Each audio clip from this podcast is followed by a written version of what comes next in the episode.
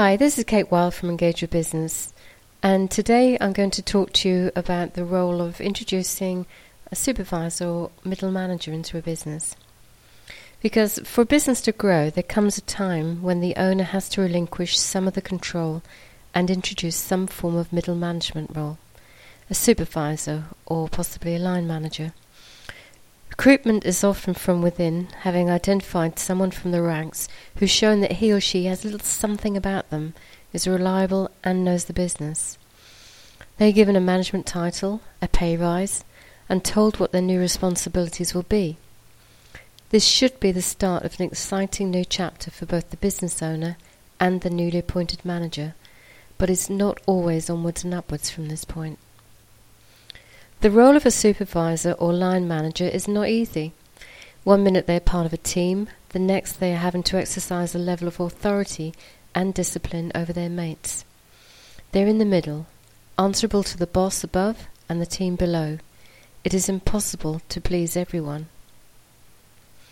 As a business owner, when a member of staff has shown a desire and the ability to progress within the company, there is often a tendency to think that with a little direction from themselves in the early days, they'll quickly find their feet and never look back. Often little thought is given to training or coaching for this vital new role, and for the newly appointed manager it can feel as if they've been set up to fail.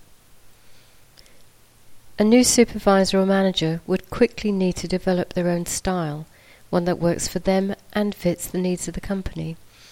They will need to learn how to get the best from the team how to delegate, and how to communicate effectively. There is a lot to learn. The other challenge to be faced is in redefining the role of the business owner or manager. By offloading many of the day to day tasks to the new manager, they now have to take on a more strategic role. But what does this mean? It starts with having time to think with a clear mind, free from the daily day to day hustle. Time to revisit the vision and purpose of the business and to set goals that align with these. There's a need for a change of mindset to start thinking, dressing, and acting like a leader. If any of this sounds familiar to you and you'd like to discuss the growth of your business and the next steps to take in introducing new managers, please give me a call. Check out information on our website www.engagewithbusiness.co.uk there you'll find email address and telephone numbers.